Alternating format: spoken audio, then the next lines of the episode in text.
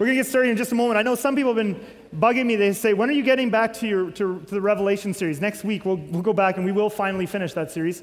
Um, but today, we want to talk about Easter stuff. I want to talk about the hope of Easter. And, uh, you know, it's amazing as I was here doing worship in the first service and even backstage just praying and listening to it now again during the second service. But uh, uh, it's amazing. All the songs were hitting exactly on what I want to talk about uh, today. You know about the old, I'm not the way I used to be, and the old man is gone, and I've been set free. And, uh, and so I want to talk about that today. It's uh, fitting, it's, it's, it's a great topic, it's an important topic to talk about at Easter that Jesus came and died on a cross and rose again, and we have hope because of that. And, uh, but I think sometimes, you know, when it comes to the hope of Easter, I think sometimes we, uh, we have too shallow an understanding. Some people say, uh, uh, you know, why did Jesus die on a cross and, and rise from the dead? And, and we give the answer, you know, he came to forgive our sins. And that is 100% correct. There's nothing wrong. I'm not making fun of that answer. That is a completely correct answer. Um, and it's totally right. But there's so much more to it than just that. Okay? There's so much more to it. If, if all Jesus did was just forgive us of our sins, we would just go right back into sin and death. He did more for us. I mean, yes, He came to forgive us our sins, but He did more for us than that.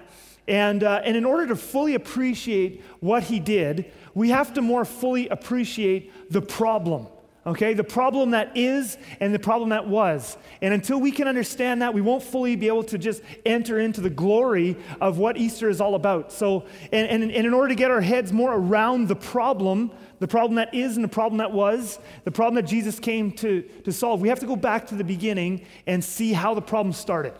And so I want to start this message off by just uh, reading you a couple of snippets from Romans 5. I wish we could go through the whole passage. The whole passage is actually about this. Um, but I don't have time because there's some other passages I want to spend a lot of time with in this message. But I want to read you just to get this message started. Before we can understand the hope of Easter, we first have to understand the problem. And, uh, and so, a couple of snippets we read in Romans chapter 5. I would encourage you to read this, go back and read this chapter during the week. Um, um, but anyway, in Romans 5, verse 12, Paul talks about the, the problem extensively, the problem that Jesus came to solve. Verse 12, he says, Therefore, just as sin came into the world through one man. Okay, and that's Adam. Okay, how, how would you like to be Adam? Okay, you are the cause of all the problems ever, and it's in the Bible, okay? Um, but therefore, just as sin came into the world through one man, and death through sin, and so death spread to all men because all sin. Okay, and so, I mean, I haven't showed you anything new yet here uh, this morning. I mean, the, the problem is sin and death. Jesus came to solve this problem of sin and death. Okay, but there's more to it than just he had to forgive our sins. Okay? And uh, Paul continues to elaborate verses 18 and 19. Again, the whole chapter, uh, you know, verses 12 through uh, 20, uh, 24 or so is all on this subject. I just had to pull out snippets because we don't have time to go through it all. But verses 18 and 19, Paul makes this even more clear. Therefore, one trespass led to condemnation for all men. For by the one man's disobedience, the many were made sinners. So Adam's sin caused all of us to be condemned and, Adam's sin caused all of us to be sinners. Now, again, we know this, okay, that part isn't new yet, but many times I don't think we actually stop to think about that. That's not really fair, is it? I mean, is that fair? Well, I mean, I wasn't there in the garden. I mean, sometimes I'd like to, you know, when I'm having problems in life, sometimes I'd like to go back there and have a word with Adam before he screws everything up for us, right? But that's not really fair, okay? One man does something, the rest of us get condemned, right? One man sins, the rest of us become sinners, okay? This is what theologians often call, so teach a little bit of theology here off the bat, is what theologians often call original sin, okay? And what original sin is, is what Paul's teaching here that somehow Adam sinning, okay? Somehow Adam sinning made all of us sinners. That's original sin. Somehow Adam sinning, one sin, one man, made all of us sinners, made all of us condemned. Now, we need to look a little more closely at what that means, because again, that just really doesn't seem fair. Okay, how does, how does God hold us all responsible for what Adam did? Okay, and so before we discuss a little more, and again, until we understand the problem, until we really fully get a grasp of what original sin is, we're never going to really fully appreciate Easter because what Jesus came to do is so profound. And I, and I hope to, by the end of this message, show you how profound uh, uh, it, it is what Jesus came to do when he died on the cross and rose again. Okay? And so, but before we, we flesh out this original sin more, I first have to just show you what it's not. Sometimes it's easy, sometimes it's it's a good thing to figure out what something is. You first have to figure out what something is not. And so, original sin is this idea that that somehow Adam's sin made us all sinners. Now, what does that not mean? Okay. Um, first of all, what Paul is not saying here is that God holds us responsible for what Adam did. On the surface, that seems to be what this passage is saying. But that is not what Paul is saying. He is not saying that you and I became guilty automatically as a result of what Adam did, so that somehow God is holding us responsible for what Adam did. On Judgment Day, you're not going to stand before God and God say to you, and now I have to discipline you because of you know eating the apple in a Garden of Eden. You're like, I wasn't even there.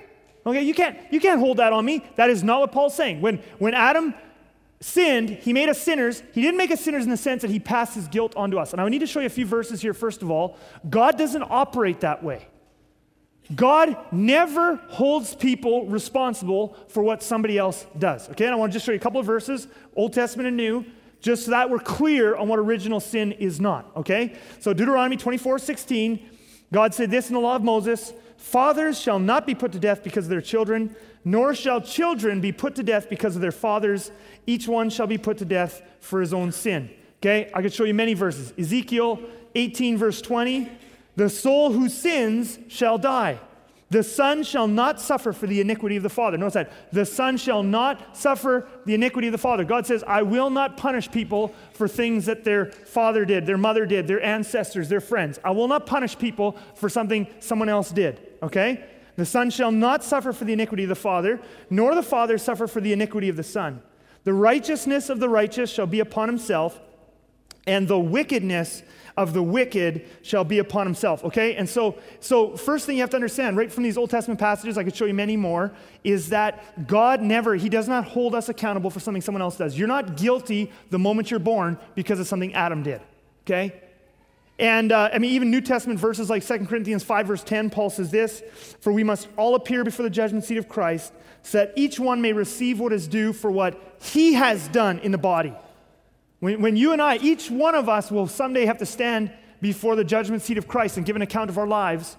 He does not hold us accountable for Adam. He does not hold you accountable for the family you grew up in.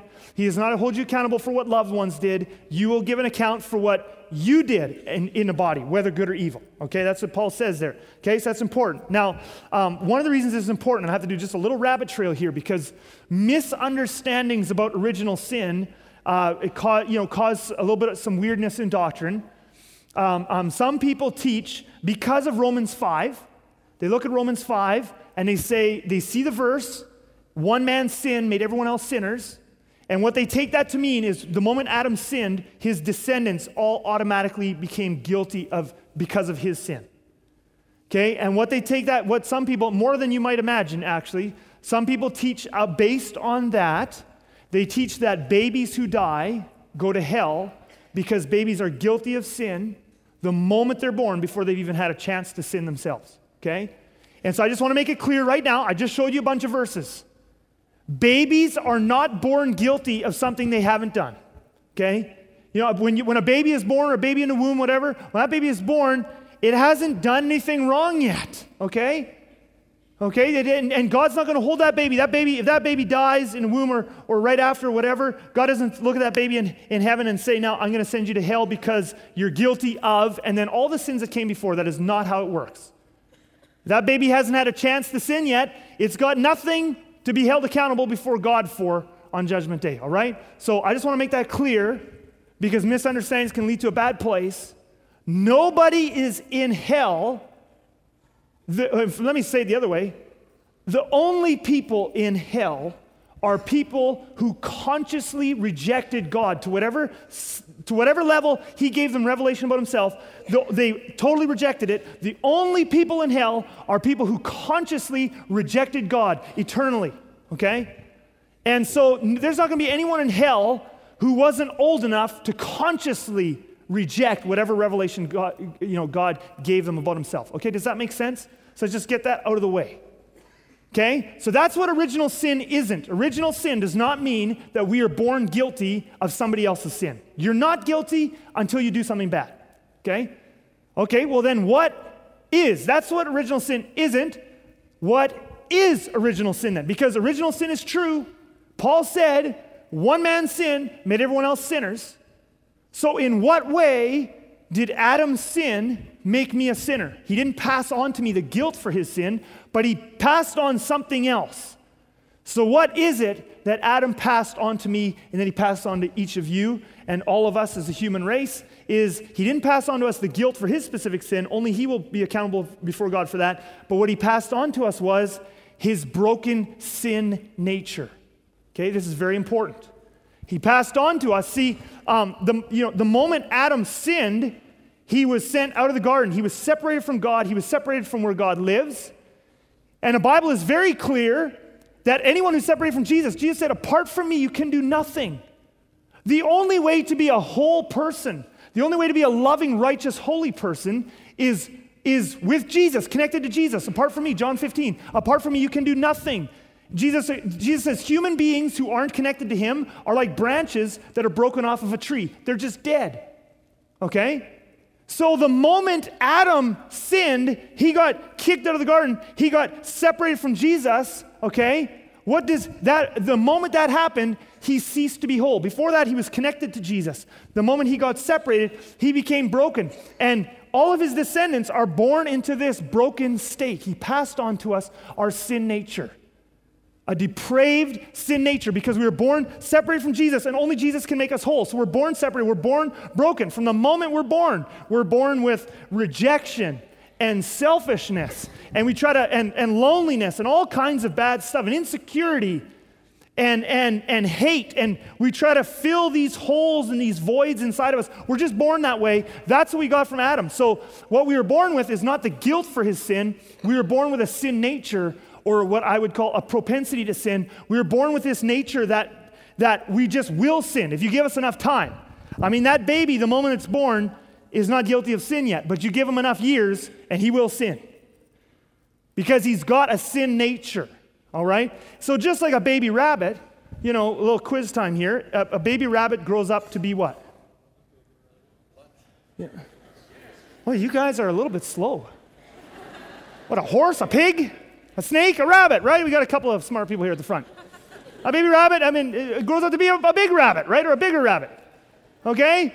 Same with you're born with a sin nature. You're born with a bent towards sin because Adam was, was separated from God, and now you're born into that separated state. And as a result, just like a baby rabbit grows up to be a rabbit, you have a sin nature. You're not guilty of sin when you're born, but you will grow up to be a sinner. No matter how hard you try, you can't even overcome that because that's who you are. You know, I, I mean, that rabbit could try to be some, something else. I don't, I don't know. Uh, kind of off the top of my head here, I probably should have tried to write this down first. But, uh, you know, that rabbit, I don't know, the mom and daddy dies and, and someone, some caring soul, uh, rather than shoot it, decides to take it in, maybe or something. And, uh, and he takes this little rabbit in, and maybe this rabbit looks and sees the puppy that lives at that house and that rabbit wants to be a puppy. Well, that rabbit can try all it wants to be a puppy, but it'll only ever be a rabbit. And it can try and it can practice being a puppy. It can try barking. Okay? It can try doing the things that puppies do, whatever those are. And it's just to fail. It's to be depressing. Okay? You were born with a sin nature that you got from Adam. So you grow up to be a sinner and you can try as hard as you want. And you can look at so and so and so and so who maybe are living, you know, by the power of the Holy Spirit, they're living good lives, and you want to live there. You want to be that. You can read in the Bible about holiness and righteousness, and you can practice every day and try really hard, but a rabbit can't be a puppy, and a sinner cannot be holy and right. So you can try hard. You might even make it look okay on the outside, but if you go beneath the surface, you'll find that it's ugly. And so, from the very beginning, that's what Adam passed on to you. You're not guilty of sinning when you haven't sinned yet, but you are born a sinner. In a sense, you are born with this nature, this propensity to sin, and you will sin. And you will experience sin and death in your life and in your relationships, and you can't, no matter how hard you try, do otherwise because you are born with that nature and you got it from Adam. One man's sin led to him being separated to God, from God, led to you being born into that situation. And that's what original sin is. Now, the question is again, how did Adam's sin nature get passed on to us? The Bible doesn't go into a lot of mechanics, but there isn't, you know, of exactly is it in the DNA? Is it, is it in the genes? Is it in the chromosomes? Uh, the, the Bible doesn't give us mechanics. How did the sin nature go from Adam to his next kid to the next, to the next, to the next, all the way down to all of us? All right? But, but in, in a sense, the Bible just tells us that's what happened. But there are some interesting things that we can see in the Bible. One of them in, in, is in a passage in 1 Corinthians 15. 1 Corinthians 15, verse 21 to 22 says this uh, For as by a man came death, so that's Adam, so one man brought death on us all. By a man has come also the resurrection of the dead. That's Jesus. There's a contrast. In both 1 Corinthians 15 and Romans 5, Paul contrasts Adam and Jesus. And in verse 22, he says something very interesting on this whole thing of Adam's sin nature getting passed on to us. Um, For as in Adam all die, so also in Christ shall all be made alive. We'll talk about the in Christ in just a little bit, but let's first talk about in Adam. We, we, we you know, kind of skim past these verses obviously, often when we're reading, and we don't stop to really think about what does that mean? What does that mean that all of us here died in Adam? What is that? Because that's what Paul says. As in Adam, all die. We all die in Adam. How is it that we die in Adam? I've never met Adam, okay? I've never talked to him. He's been dead for thousands of years, okay? How is it that I die in him? How is it that you die in Adam? Okay? Well, to understand what Paul is talking about here, just take a step out for just a second. Uh, Jewish people in Paul's day and Bible writers, they had a way of talking about things that we have to understand. And they would sometimes talk about uh, a, a person's descendants as being in that person while that person was alive on the earth. Okay? So, for example, in, in Paul's time, you know, Jewish people could talk about the Jewish people having been, in a sense, in Abraham when Abraham was living on the earth. And because there's a sense, right? Because Adam, Abraham was their father. So there's a sense. So all the DNA and the chromosomes and the genes and everything that made up the Jewish people, they all came from from Abraham and Sarah. So there was a sense in which, as Abraham was on the earth, the Jewish people were already in him. And they would talk about that in that sense. In fact, there's an example of this in the Bible. Uh, I don't have time to look at it in the message. You can look it up uh, during the week. But if you, if you want to write it down, in Hebrews 7, Hebrews chapter 7, the writer's, writer of Hebrews is making a point, which I don't want to get into. It has anything to do with this message, but he's making a point about the, the priestly line and Jesus being the priestly line. And in the course of his argument, he talks about how the, Le- the Levitical priests, the priests of, of Levi in Israel, how they tithed to Melchizedek because they were in Abraham. And you'll remember Abraham in Genesis, there's this strange story where Abraham, he goes to war, he rescues Lot, and at the end of it, Abraham tithes to this person, Melchizedek, kind of a mysterious person in the Bible. Okay, now when Abraham does that, there is no Jewish people, there is no such a thing as Levite priests because the Levites hadn't been born yet. Abraham had to have Isaac, who had to have Jacob, who had to have the 12 sons, one of whom was Levi. Out of Levi came the priests of Levi, okay? But anyway, the writer in Hebrews makes the point that the priests of Levi tithed to Melchizedek in a sense because they were in Abraham when Abraham did it, okay? And I only bring that up, the reason I bring that up is simply to say that there's this way of talking about things in the Bible whereby a person is, in a sense, the descendants of a person are in that person, in a sense, when that person is alive on the earth, okay? See, now you say, okay, well, what does this mean for as in Adam all die? Okay, well, here's the thing. All of us ultimately are related, okay? And, if you think it's too weird about that, okay, it's a long ways off, okay? We're like billionth cousins, some of us. So it's okay. But going back, all of us come from Adam and Eve. All of, the, all of the traits that make up who you are, the DNA, the chromosomes, the genes that make up who you are, and the 7 billion people who are on the earth today, all were in Adam and Eve, that first couple. They had everything that we are. Every human being that you see, that comes from Adam and Eve.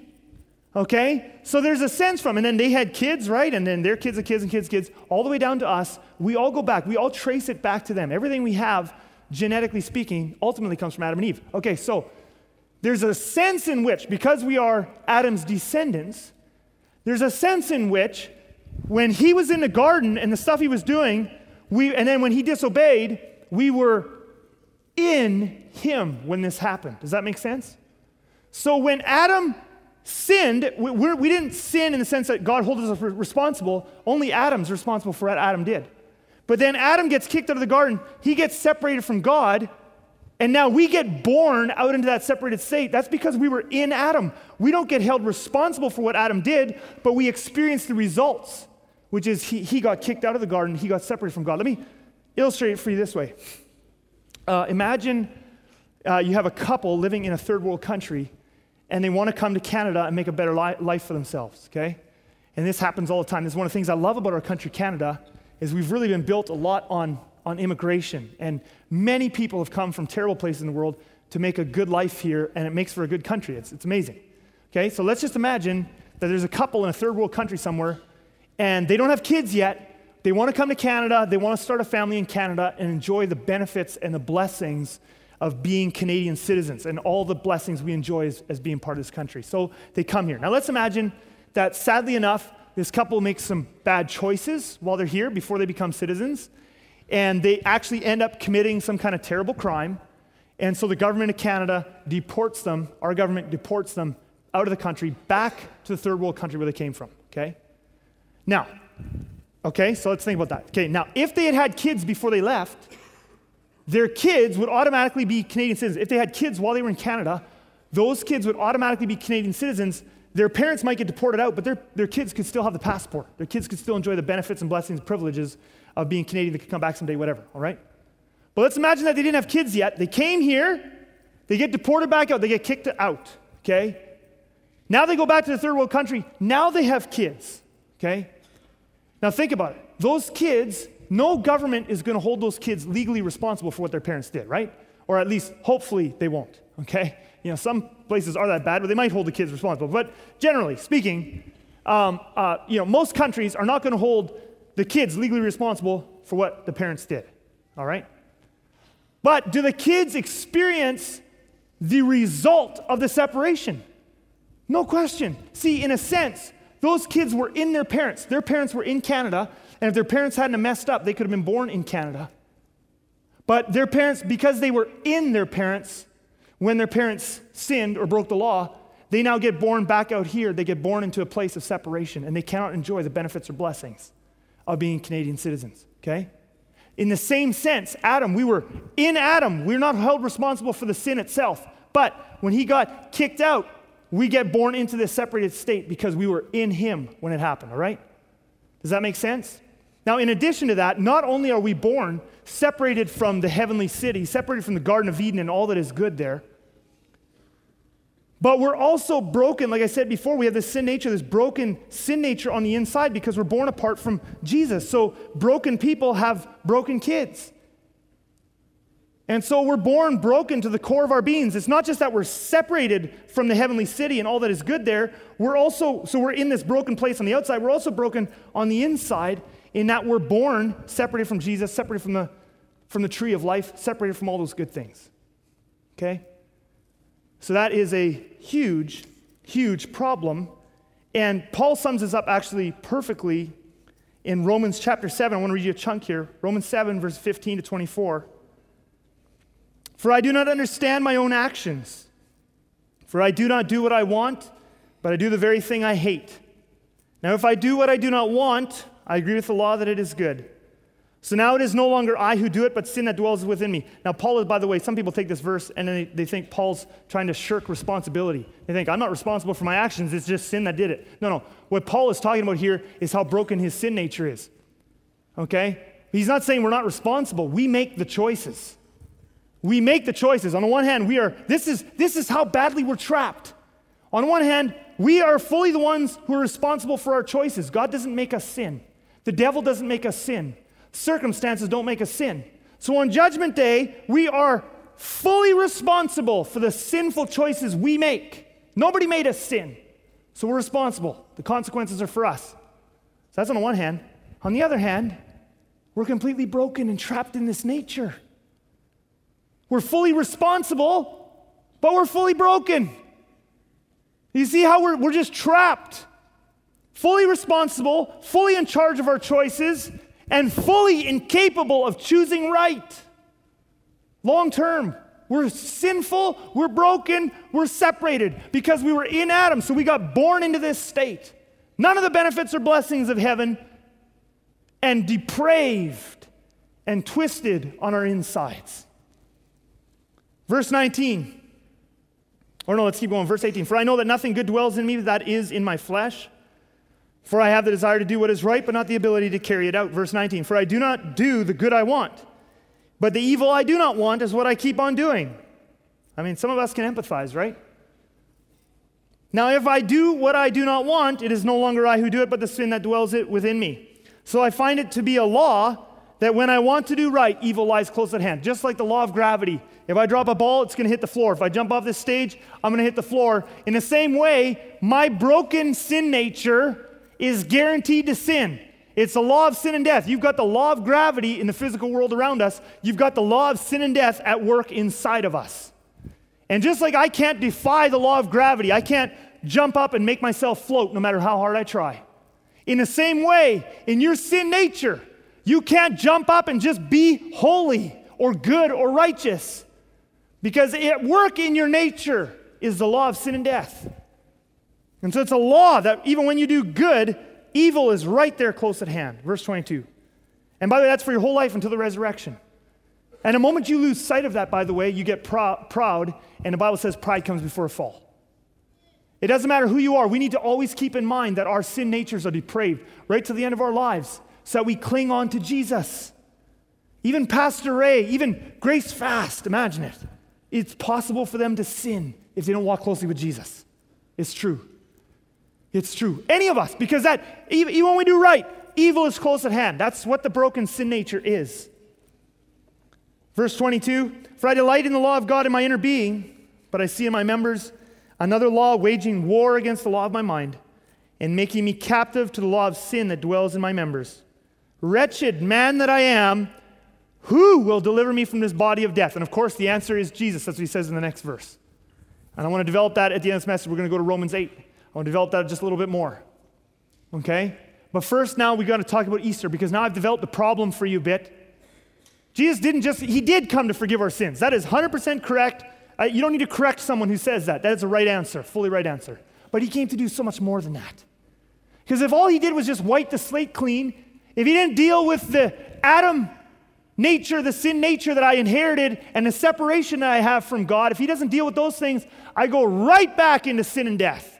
He can clean all the sins out that he wants, and I'll go right back into them just like a ball will drop and hit the ground if I drop it. That law of sin and death is at work in me. So Jesus had to do more than just forgive us. So what did he do?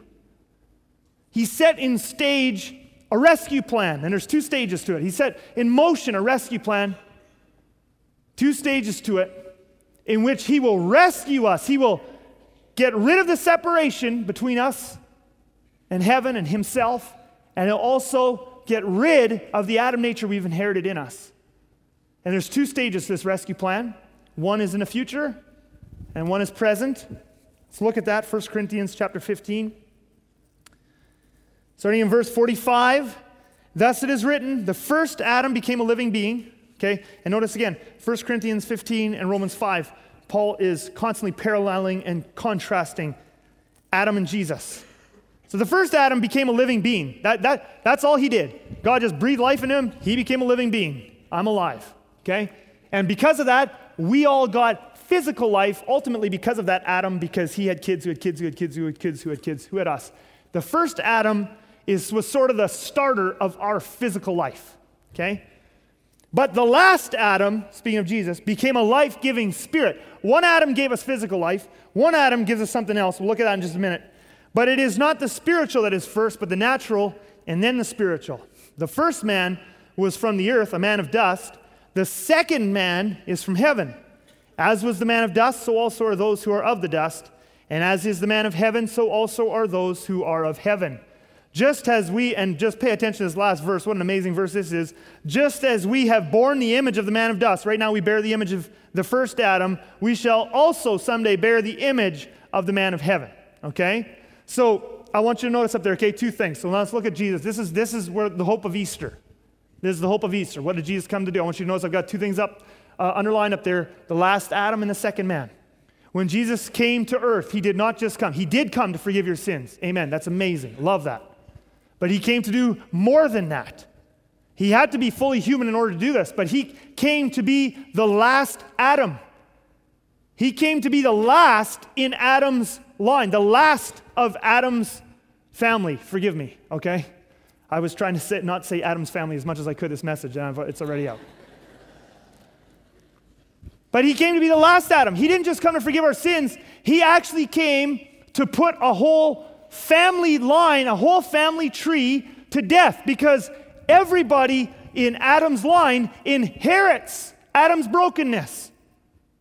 Just like, I mean, it's a sad thing, but parents often, I mean, there's all kinds of diseases. One of the sad things is this broken world we're in. People have diseases, they can pass them on often to their kids. Uh, and, and we see it, and, and, you know, our hearts break for that. We pray for these kids, but I mean, there's, there's moms, they have HIV or serious conditions like that, diseases, and they can pass it on to their kids. The kid, the kid didn't, didn't do anything, he's just born with this disease. Why? Because he, he, that, he, that's his mom, it just passed on. You're born in, if you're in Adam's line, and all of us are, we're all Adam's descendants. And we got this broken sin nature passed on to us. You can't not have that because we're all from him. So, in order to rescue us, Jesus had to do more than just forgive our sins. He had to put to death a whole line of descent. He had to put to death a whole family line that's completely broken with a sin nature. So he came to be the last Adam. He came to put that line to an end. Okay, but now it doesn't just help us if he only puts the line to an end. If he only puts Adam's line of descendants to an end, not, no hope there, okay, because then we're just finished when we die. But he came to do something else too. He also came to be the second man. What's it talking about? The second man. The second man, imagine that there had been a second man in the Garden of Eden. Okay? Imagine Adam had a brother, let's just say. Okay? Imagine there was a second man in the Garden of Eden. Now, let's say everything else goes exactly like the way it is in the Bible now. So, Adam sins, he gets separated from God, he gets separated from the tree of life. He has all of his descendants, including us, just like we see it today. We're in Adam's line, therefore we are broken, we're sinful, we have a sin nature. But there was a second man in the Garden of Eden. Let's say he doesn't disobey God, he doesn't get separated. Okay? He also has descendants, but his descendants are born in with Jesus, where Jesus lives. They're born in fellowship with Jesus. You've got these two lines of human beings. They're both closely related. They're both humans. But one line is sinful and broken to the core, inside and out, and one line is not. It's whole. Okay? They're both human beings, but they're two lines of humanity, two lines of mankind. When Jesus came, he had to take on his humanity to do this. He had to be fully human. He's fully human, fully God. But this is part of the brilliance of God's plan. He died to put the last Adam, to be the last Adam, to put him to death. He was resurrected. Why was he resurrected? He died to put to death the old Adam line. He was resurrected to start a new line of descendants. He is the second man. Okay? And the glory of the resurrection is that someday, this is our future hope. The glory of the resurrection is that someday you and I will be reborn. You will get a new body. When you die, your Adam nature dies, never to come to life again. Oh, praise God. I'm, I'm just thankful, very, very thankful for that. I don't want to see my old Adam nature anymore. I'm already sick of it today. But when I die, that Adam nature is gone. When you die, that Adam nature is gone. When you're resurrected, you get a new body. You're still you, you're still fully human. But your old Adam nature doesn't get resurrected. You get resurrected and reborn into a new family line that doesn't go back to Adam in the Garden of Eden anymore. You get reborn into a new family line where Jesus is the head. And you have been born right now, you're in Adam's line. So you've, you've inherited Adam's sin nature. But when you get resurrected, you will inherit Jesus' nature because you will be in Jesus, not in Adam. And here's the thing this is actually an advantage Adam and Eve never had at the start. They were born into a perfect, or they were created in a perfect world, but they didn't have Jesus' nature to start. Because here's the thing about Jesus' nature Jesus cannot sin. Impossible for him. Okay? Impossible for Jesus to sin. He is God. Remember, He's both God, He's fully God, and He's fully man. He only desires to do what God desires to do, which is love, purity, righteousness. There is no sin inside of Him. It would be impossible for Jesus to even want or desire to sin. And when you are reborn into His line, it'll be impossible for you too. Because you will receive Jesus' nature. Now, I just want to stop here for just a second. Let's put the heresy watch on quickly for just a moment. I don't want anybody to misunderstand me here and think that I'm teaching that we are becoming gods. We are in Jesus' family line in terms of his human nature. We will never become like him in the sense that he is God. You and I will only ever be, always, only human beings. You will never be a god. You will never be a goddess, ladies. It's, that's, that's out.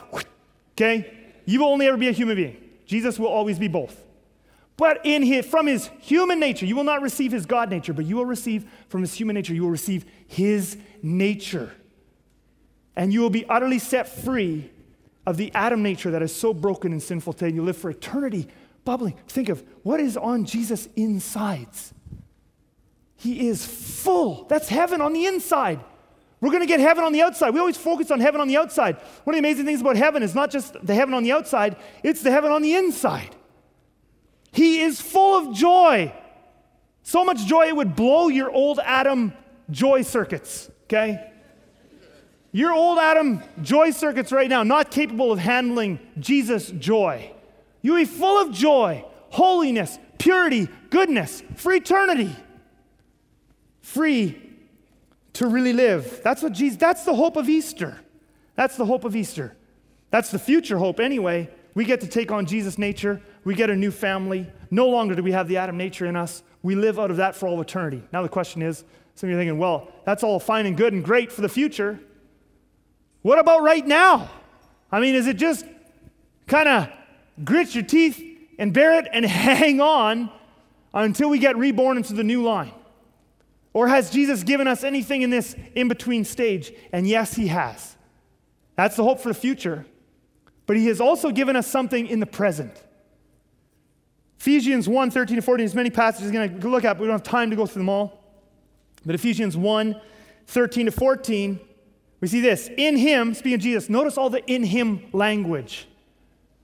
In him, you also, when you heard the word of truth, the gospel of your salvation, and believed in him, were sealed with the promised Holy Spirit who is the guarantee of our inheritance until we acquire possession of it to the praise of his glory. Okay, now interesting.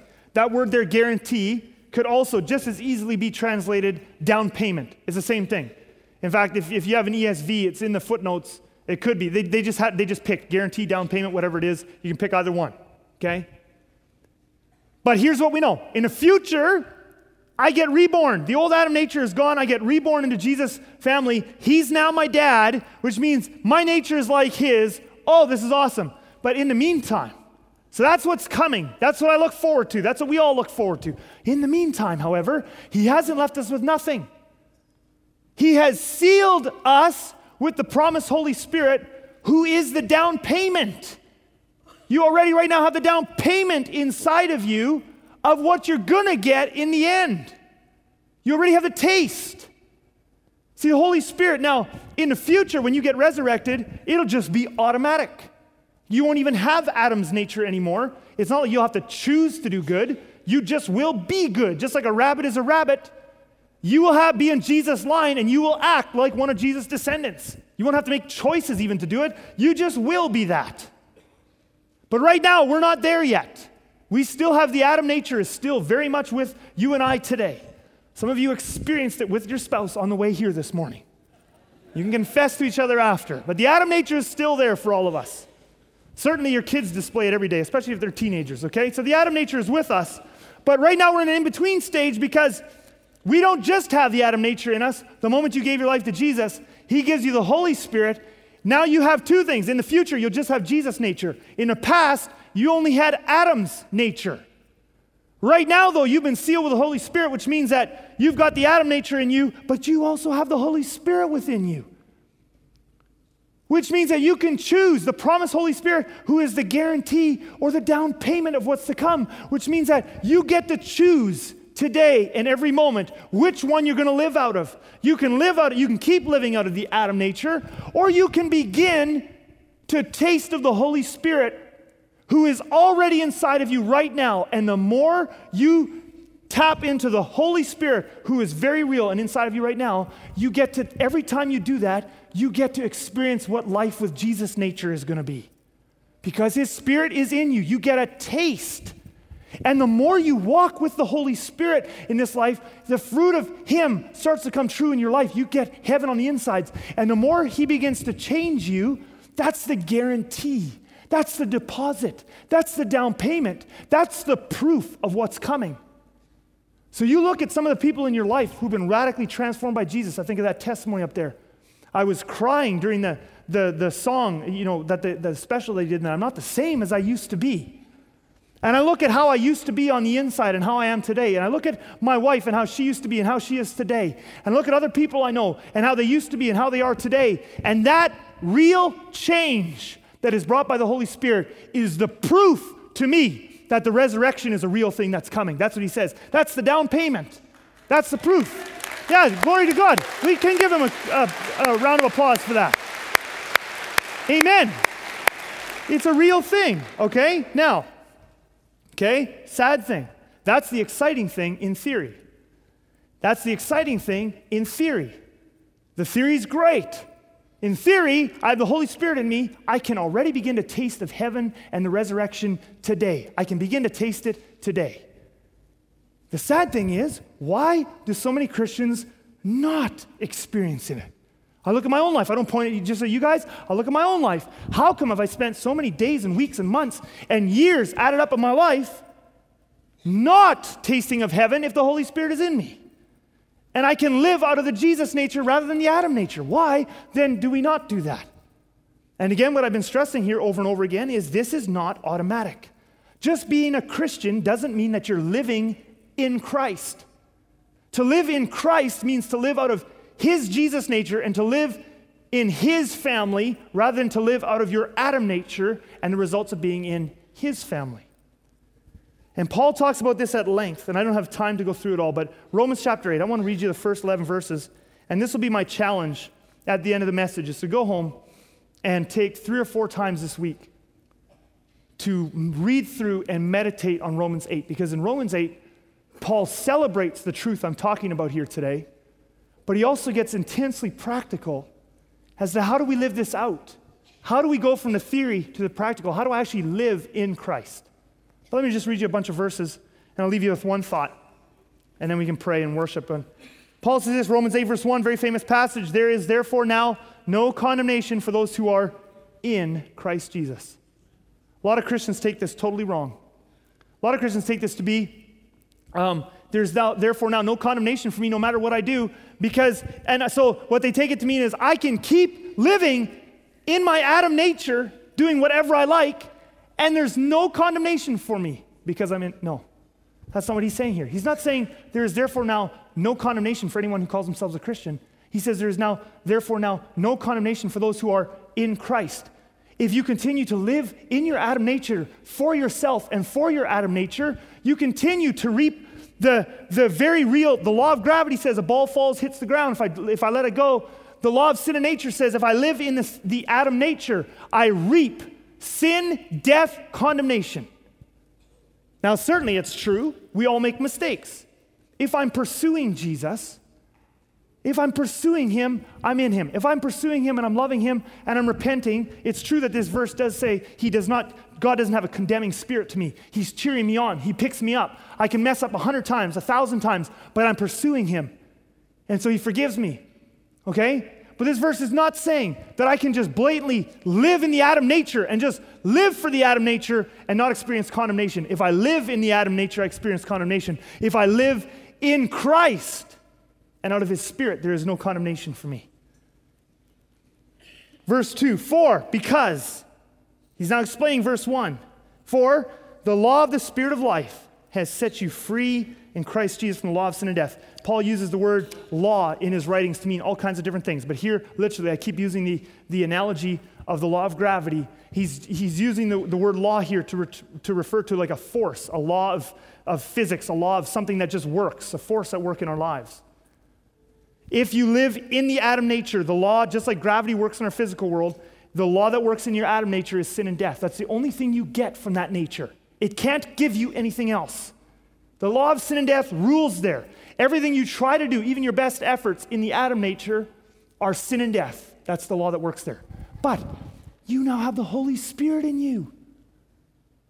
If you live out of the Spirit, if you live in Christ, then the law that is at work there is the law of the Spirit of life. And the law of the Spirit of life sets you free from the law of sin and death. So don't go back and live in the Adam nature. This law is actually more powerful than this one if you live in this one. Say, well, how come I have the Holy Spirit in my life? How come I have so much sin and death in my life? Well, verses 3 to 5, 4. For God has done what the law, weakened by the flesh, could not do by sending his own Son in the likeness of sinful flesh and for sin. He condemned sin in the flesh, in order that the righteous requirement of the law might be fulfilled in us, who walk not according to the flesh, but according to the Spirit. These promises do not just apply, just, I call myself a Christian, therefore I'm in the Spirit. No. Who walk there's a daily choice we make. You make a choice to walk in the flesh, or you make a choice to walk in the spirit. If you want to reap the spirit of life, you must, walk, you must choose to walk according to the spirit. If you want to continue reaping sin and death, then you choose to walk by the flesh. Verse 5 For those who live according to the flesh set their minds on the things of the flesh. But those who live according to the Spirit set their minds on the things of the Spirit. For to set the mind on the flesh is death, but to set the mind on the Spirit is life and peace. For the mind that is set on the flesh is hostile to God, for it does not submit to God's law. Indeed, it cannot. Those who are in the flesh cannot please God. You, however, are not in the flesh, but in the Spirit, if in fact the Spirit of, of, of God dwells in you. Anyone who does not have the Spirit of Christ does not belong to him. But if Christ is in you, although the body is dead because of sin, the Spirit is life because of righteousness. There's so many more practical things that we could look at here, but just one thing we need to set our mind on the things of the Spirit. As long if you want to experience the benefits of Easter, you don't experience the benefits of Easter when you're living in the flesh. The benefit of Easter is you don't have to live in the flesh. You can live in the spirit and begin to taste of heaven. But as long as you're living your life to pursue money, to pursue whatever it is that you're pursuing, instead of pursuing Christ's kingdom, you're pursuing, you want people to, to like you. You're pursuing glory. You're pursuing, you know, comfort. You're pursuing pleasure. As long as you live out of that place, your mind is set on the things of the flesh, and you can only reap what is from the flesh. But Jesus came so that you could already begin today to start to live in such a way that you taste the resurrection today. You taste what that's going to be like. You can taste what it's like to have Jesus' nature in you because the Holy Spirit is in you. But in order to do that, it's not automatic. It's often very difficult actually because your mind wants to go to the things of the flesh. And so Paul says it's actually it's an act takes an act of the will. You must set your mind on the things of the spirit. Had some practical things I'd like to say there, but you know what? I think the best thing I can do is get you to read and meditate and pray about it this week. Let me finish with this verse. The very next verse is this If the spirit of him who raised Jesus from the dead dwells in you, think about that. Oh, this has been my verse the last couple of days. If the spirit of him who raised Jesus from the dead dwells in you, think about that. he is there. Then he who raised Christ Jesus from the dead will also give life to your mortal bodies through his Spirit who dwells in you. I think the best thing for practical advice here would be for you to spend time meditating on this passage. So I'm going to give you the weekly challenge for this week. See what Jesus begins to speak to you and change in you. I would challenge you to read Romans 8, the first 17 verses. I mean, do the whole chapter. Say, oh, Chris, stop me from reading the whole thing. No, no, just no, read the whole thing. Great. But at least read the first 17 verses. Do it three or four times, not just once. Do it every day, sure, but three or four times. And ask Jesus these questions. Let the Holy Spirit begin to speak to you because His Spirit's in you. He'll teach you better than I can even teach you. But ask Jesus, as you read through it, read it through it over and over again this week. Ask Jesus, first of all, show me strategies. You ever asked Jesus a practical question like that? Show me strategies for setting my mind on you. The more you set your mind on the things of His Spirit, and I could tell you some practical things I've done, just little things, but the more you set your mind on the things of the Spirit, the more you live and experience the resurrection in your life. That's the hope of Easter. Someday you're going to live out of Jesus' nature. Number two, ask Him every day that you're reading in Romans there, show me strategies for putting the deeds of my Adam nature to death. And lastly, begin to ask Him, help me to experience life in your spirit more fully. Let the Holy Spirit teach you about life in the Spirit. Let's pray. Lord Jesus, you are the great teacher. You, I, first of all, I thank you that at Easter you died to make, you died to put to death our Adam natures, which we hate. That our Adam nature is so broken, so wicked, so sinful. We're tired of living in the Adam nature. But you have actually sent your spirit to live inside of us. Literally, he is inside of us, and we can live in that place. We can tap into the Holy Spirit and we can live out of that place. Please, this week, Jesus, I pray that you would teach us as we read this passage and as we meditate on it. Would you take us here at Southland to a whole new level of living in the Spirit? In Jesus' name I pray. Amen.